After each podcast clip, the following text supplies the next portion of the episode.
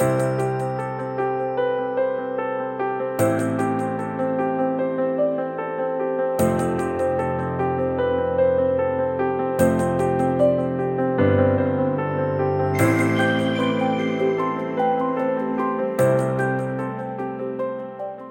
name's Chris. I'm one of the pastors here. And this morning we're going to be continuing our series called Future Family, where we're examining the hearts of our family, hearts of all of, all of our closest relationships. And did you know about our own human hearts? That if you put your hands together like this, that's roughly the size of a human heart. And that it weighs about 9 to 12 ounces, that it's pumping, it's beating 100,000 times a day. When you add that up to someone's lifetime, it's like 3 billion times. That it's pumping enough blood through our bodies to fill up 1.5 million barrels. And that it's working harder than the legs of a sprinter. But yet, as it's working, it is touching every single cell in our bodies except for one. Does anyone know what it is? It's actually your eye. I didn't know that. I didn't know any of these things until I looked it up on Google, right? I mean, it's amazing what you can find. But the reality is, it's like all those interesting facts, we're not thinking about that, about our hearts. You know, when you hear things like that, it's kind of like, wow, that's amazing. It makes you realize, you know, how much you might take for granted. This morning, we're going to be talking about the heart of relationships, the heart of future family. Because much like our own beating heart, what's at the heart of our relationships and what's at the heart of our families is something that we often don't even think about. Because the truth is, like, there's something at the heart of every relationship you have. But we don't think about that. We take it for granted. Yet, what's at the heart of our relationships touches so many parts of it. What's at the core of our relationship reaches and touches. What, what we're pumping through the veins of our relationships. Sometimes we don't even know how much it's affecting us. And as we start to talk about relationships, like we could start to talk about things that we could do, right? Like one website I, found said, have open and honest communication. Good relationship relies on good communication. Develop people skills and emotional health. Respect and appreciate others. Acceptance, be, accept support and be supportive. Be positive. But what's at the heart of relationships, what's at the heart of our future family, is not just something we need to do more of it's more than that. What's at the heart and the core of relationships is a way of life, it's a way of being. And it's motivate, motivated by something so much deeper than what we're doing. Your, your heart beats 100,000 times a day, but you don't spend your day trying to keep it beating, right? Heart health is one thing, but most of us don't have keep my heart beating on our to do list, right? But yet it's there, it's working. You wake up in the morning and it's still going from the day before. Like I said, the truth is, is that there is something at the heart of every relationship that we have.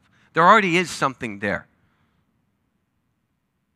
And if we're being honest with ourselves, right, that something is often self serving. What does the Bible say about the heart of relationships? I'm so excited to teach this this morning, and we're going to talk more about that, what's at the heart of relationships in a little bit. But before we do, when it comes to relationships, most of us who have been Christians for a while, or maybe, maybe even those of you that aren't followers of Jesus, you've still heard this in one form or another is to love one another. In Matthew 22, Jesus is responding to the question of what is the greatest commandment. And Jesus says, Love the Lord your God with all your heart, and with all your soul, and with all your mind. This is the first and greatest commandment. And the second is like it love your neighbor as yourself. What does that look like?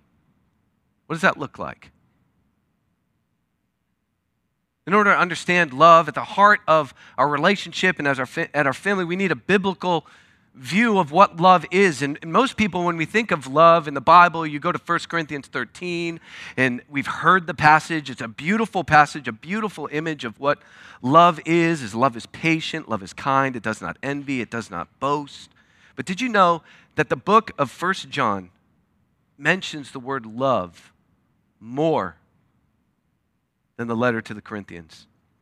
In fact, the book of John gives an even better image of love in action. And this was a letter that was, First John was a letter that was written, or it could have been a sermon, but either way, it was written for the early church by John, the same John who wrote the Gospel of John and, was one of Jesus' closest friends and one of his disciples.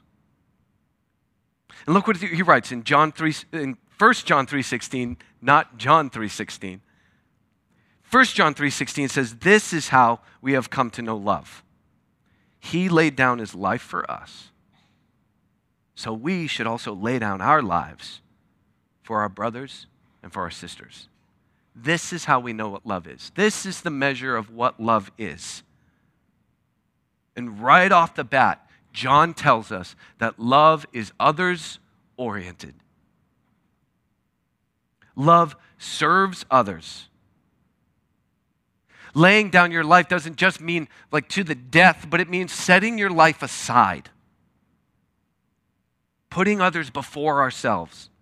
Love isn't focused inward, love is focused outward. It doesn't serve ourselves, it serves others. But here's a verse that I think is even more important when talking about the heart of family, when talking about the heart of relationship in our understanding of what love is. This is a very simple verse.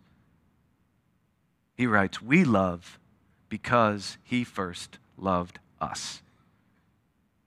And if there's one thing that I want each of you to be thinking as you leave today and as you're thinking about your relationships, your closest relationships, your family, it's this is that God's love for you, God's love for you should be at the heart of every relationship you have. God's love for you should be at the core of every relationship you have. God's love from you should be what overflows into every relationship you have. That's where it starts.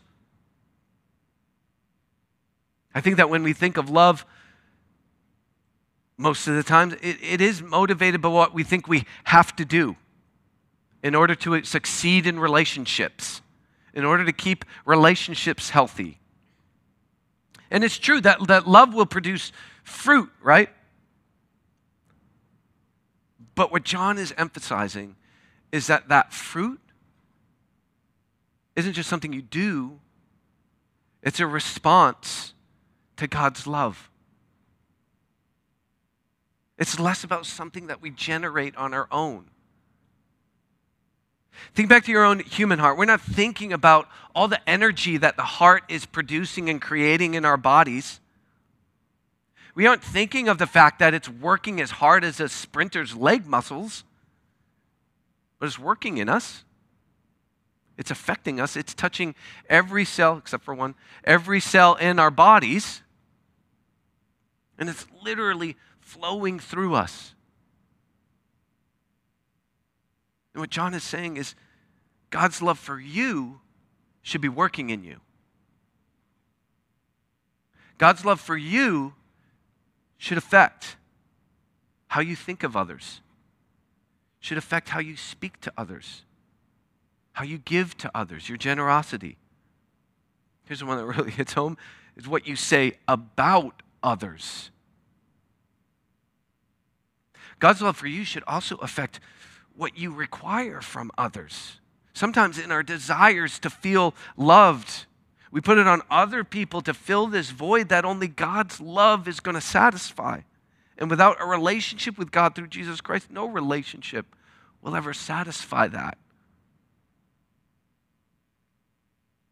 Then John goes on to use some pretty strong language that should make each one of us evaluate the love that is flowing through our veins of our relationships. In chapter 4, 4, verse 20, he says, If anyone says, I love God, and yet hates his brother or sister, he is a liar. For the person who does not love his brother or sister whom he has seen cannot love God whom he has not seen. He's basically saying that if, if anyone says, I love God, but is not seen in how they think of others, how they speak to others, how they speak about others, how they give to others, I mean, it says it right there in Scripture, then he is a liar.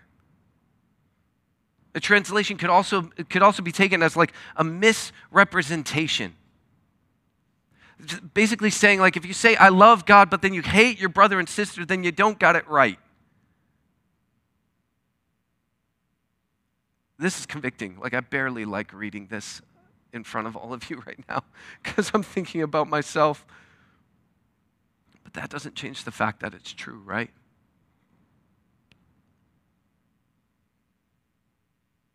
What he's saying is they don't, they can't exist side by side. What he's saying is that you can't say, I love somebody without thinking of them first. It just doesn't add up. When you talk about biblical love, when you talk about that love that we show because he loved us first, you can't disconnect the two. Now, you may be thinking, well, well I, I don't hate this person. But the word literally means to, to love less or to esteem, esteem less or to think of less. In order to be able to say that you succeed in this, you literally have to be able to say that you live completely selfless, completely selfless. And I know one person in history who's ever done that. Right back in 1 Corinthians, that letter that, that Paul writes in, in chapter 13, that, that image of love, Paul even goes on to say that some of the most honorable things as a disciple some of the greatest things that a disciple could achieve, right? All knowledge, faith that can move mountains, giving away everything he has, even his life. He says, But if I do not have love, I gain nothing. I could do all of those noble things. I could do all of those Christian looking things. But if I don't have love in my heart, if I don't have love throwing, flowing through the veins of my relationship, in others oriented love, then he's like, well, what's the point? I've gained nothing. What he's saying is, and what he's challenging is, is what is at the heart? What is at the core? The love that is at the heart of your future family, the love that is at the heart of relationships is not something that is generated in you. It's not something that is generate that if, to, to succeed in a love that John is talking about, it's not something that is generated in you. It is going to produce fruit. And we are going to see acts of love. And this week, if you check the next step email on the Connect card that Tanya mentioned, we're going to send an email with some different ways that you can remind yourself through the weeks to pause and examine your own heart. But like I said earlier, God's love for you, God's love for you is at the heart, is at the core, should be at the core of every relationship you have.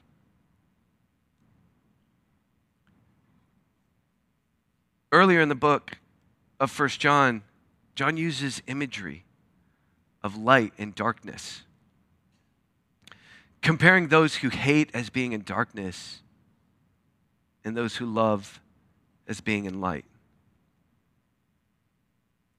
Chapter 2, verses 9 through 11. Does the one who says he is in the light but hates his brother is in the darkness until now. The one who loves his brother and sister remains in the light because there's no cause for stumbling in him. But the one who hates his brother or sister is in the darkness. He walks in the darkness, doesn't know where he's going because the darkness has blinded his eyes. It says the one that hates is in darkness, and it's a blinding darkness, walks in the darkness. How many of us know what it's like to try and walk in darkness, right? Is it calm? Is it peaceful? Is it comfortable? No, it's awkward. It's difficult. It's annoying. It's annoying to be carrying something into a dark room and not be able to like elbow the light switch on. There's cause for stumbling in the dark in the darkness, literally and figuratively. There's cause for stumbling in the darkness. When it says that the, the person who hates is in darkness, it's not saying darkness as this sense of like it is evil, but it's just you can't see. Someone who hates his brother and sister is like someone who just can't see. That's why they're stumbling. But let's be real darkness is scary. Darkness is scary.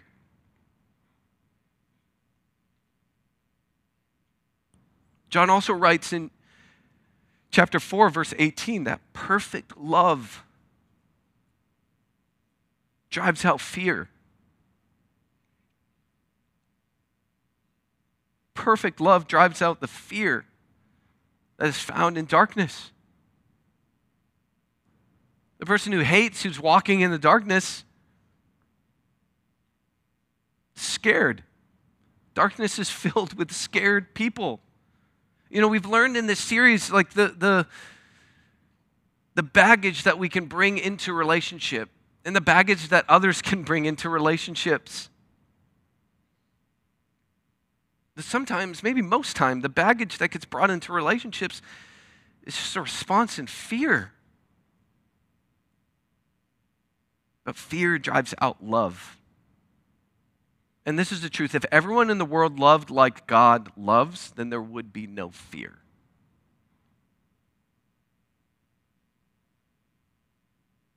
But then it goes on to say, that the, but the one who loves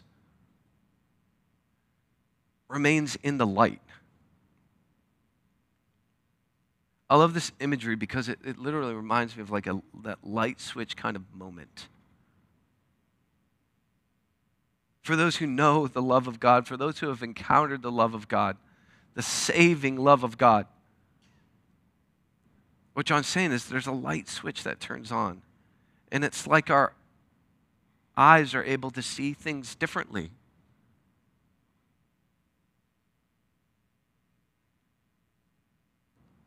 If you think about walking in darkness, as you walk through life, not only not knowing anything but darkness, When you bump into something, it's annoying and awkward. When you bump into a person, when you bump into relationships that rub you the, the wrong way or personalities that just don't click. You know, maybe the type where you, you're, you're one way to the person's face, but you talk differently behind their back.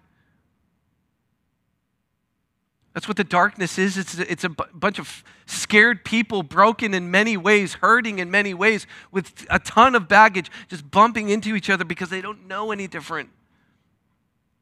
It's the frustration that comes along with that. It's the hostility that comes along with that in relationships. But, the, but what John is saying that we as, as Christians, like we live in the light. We've been given a light. This light changes our perspective on everything. Suddenly, the people that we bump into, the things that we bump into, they look different, they feel different. And why? Because when we think about God's love for us, it's shown in how we treat others.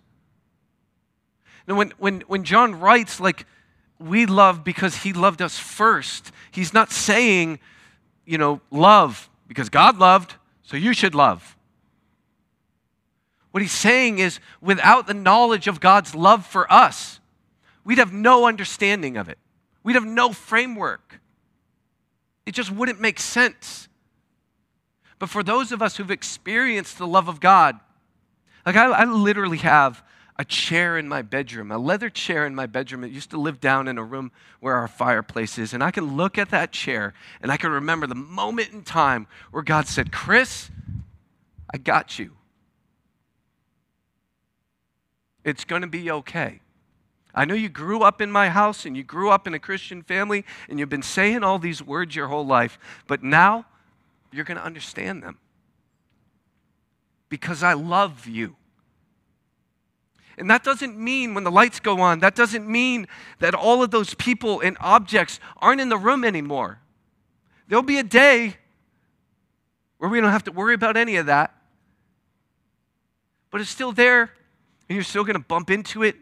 You're still going to stumble, but the lights are on. And when you run into people, the lights are on. And when you run into temptation, when you run into sin, the lights are on. Because we have a love that was first. We have a first love that changes everything. And when it comes to relationships, it changes relationships. Now, when you think of that spouse, that as you grow older and as your marriage goes further, it becomes harder and harder to relate to that person. That person is just as afraid as you are. And without the lights on, without that context of God's love first, you're not going to be able to see. But with those lights on, it should change how we look at people.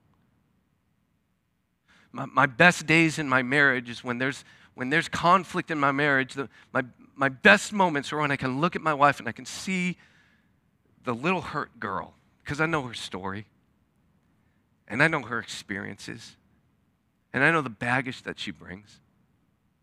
When she's doing things that hurt me, like my best days are when I'm able to see that person who's just in fear, who just wants the lights on. We become more compassionate to people's stories and struggles because God's love is at the heart of it. Josh said back in week two that whether we realize it or not, good or bad, our family of origin marks us. Well, for those of us who are part of God's family, that's our family of origin story. And that marks us. When we become a part of God's family, shown through his love and mercy and forgiveness, it marks us. God's love for us marks our relationship with others. God's love for us puts a mark on our family.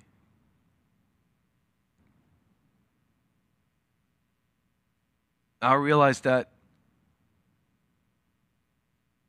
you know, there, there maybe are some people here who, who haven't experienced that love, who aren't in a relationship with Jesus, who haven't had that transforming power come over them. And some of us who are Christians, you know, there are people in our lives that are just hard to love. There are some relationships that are hard to work through. But just for a moment, for those of you who are Christians, I want to ask you this question to go back to. Where were you when you encountered God's love for the first time? What did He bring you out of? What did He bring you through? What did He rescue you from? What was that thing that you, you know, turned away from in that moment that you decided to follow Jesus?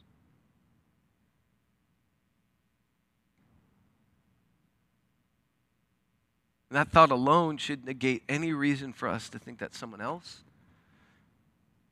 doesn't deserve the same thing.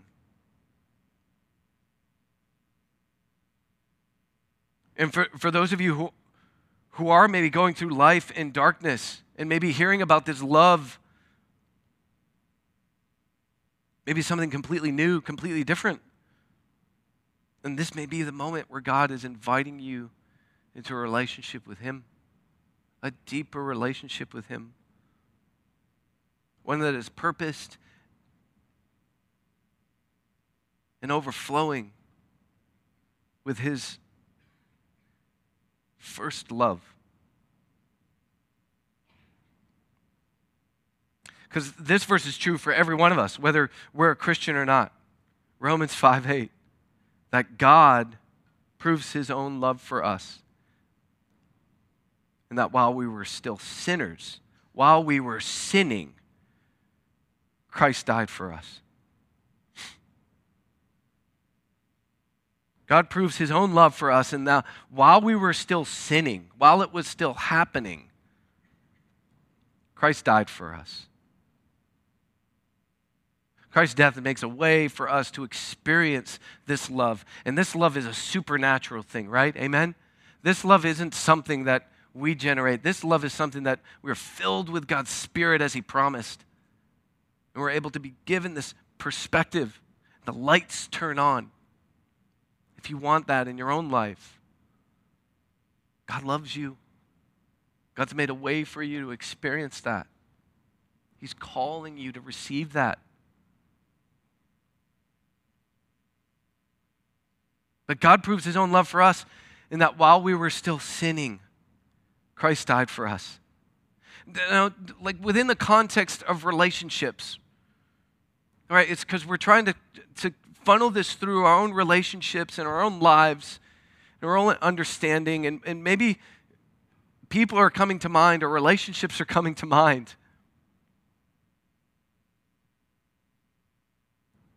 Just grab onto that verse for a moment. And while we were still sinning, Christ died for us. And you start to think about these people and it's, you know, or certain people or certain situations. But just for a moment, just think about this. Just think about the fact that the creator of the universe, completely holy, can't even exist near sin, can't even exist in sin loves so much that it creates a way a selfless, sacrificial, loving way to bridge that gap.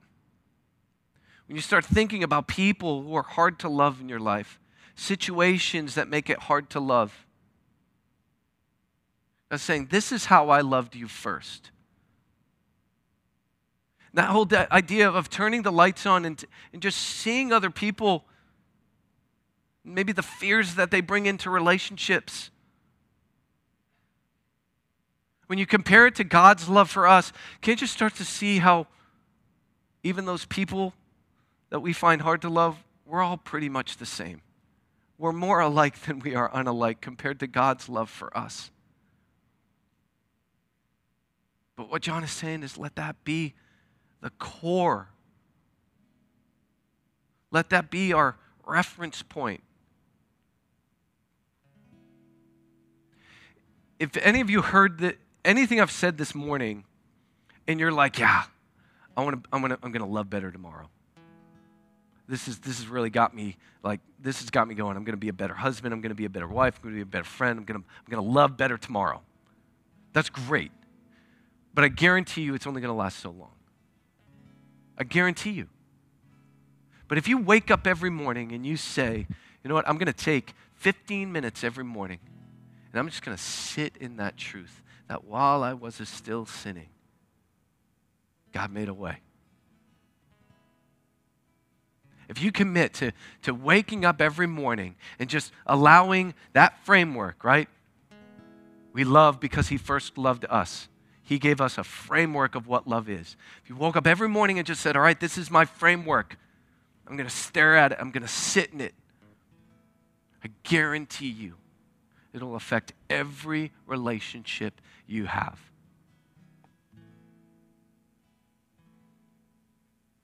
But apart from a relationship with Jesus,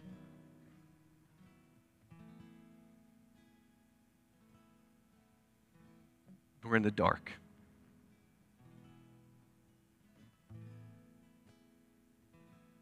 to go and encourage one another, serve one another, go out for go all out for one another. But make that love that's at the heart of your relationships, make that love that's at the heart of your family a response to God's love for you. That's where it starts. That's the only place it ever needs to start. That's the only place it ever can start. If you don't know that love, know that God loves you. Know that God has made a way for you. Know that we as a church exist to, te- to help you take the next, your next step in that relationship.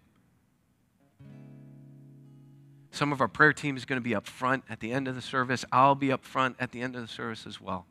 If you feel that God is moving your hearts or calling you into a relationship with Him, then one of us or myself would love to pray with you, would love to help you take that next step. In, in just a few weeks, we're going to have baptisms as part of our service. And we're going to be able to see people who have, are going to publicly declare taking that next step. Let's pray together. Father God, we thank you for your love. God, it's as simple as that. Like we, we would not know this love without you.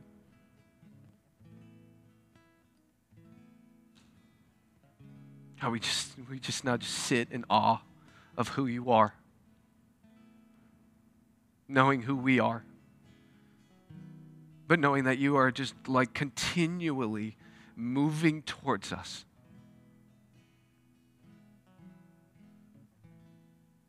There's nothing that's going to stop you from moving towards us.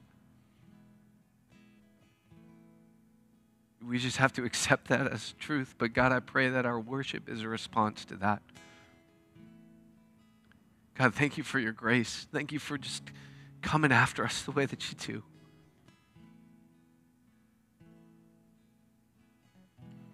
Help us to be more like your son, Jesus. Help us to, to be more like you, to love more like you love. Build that into us build that into our families, build that into our relationships, build that into our church, God. We thank you. We praise you. In the mighty Son, Jesus' name. Amen.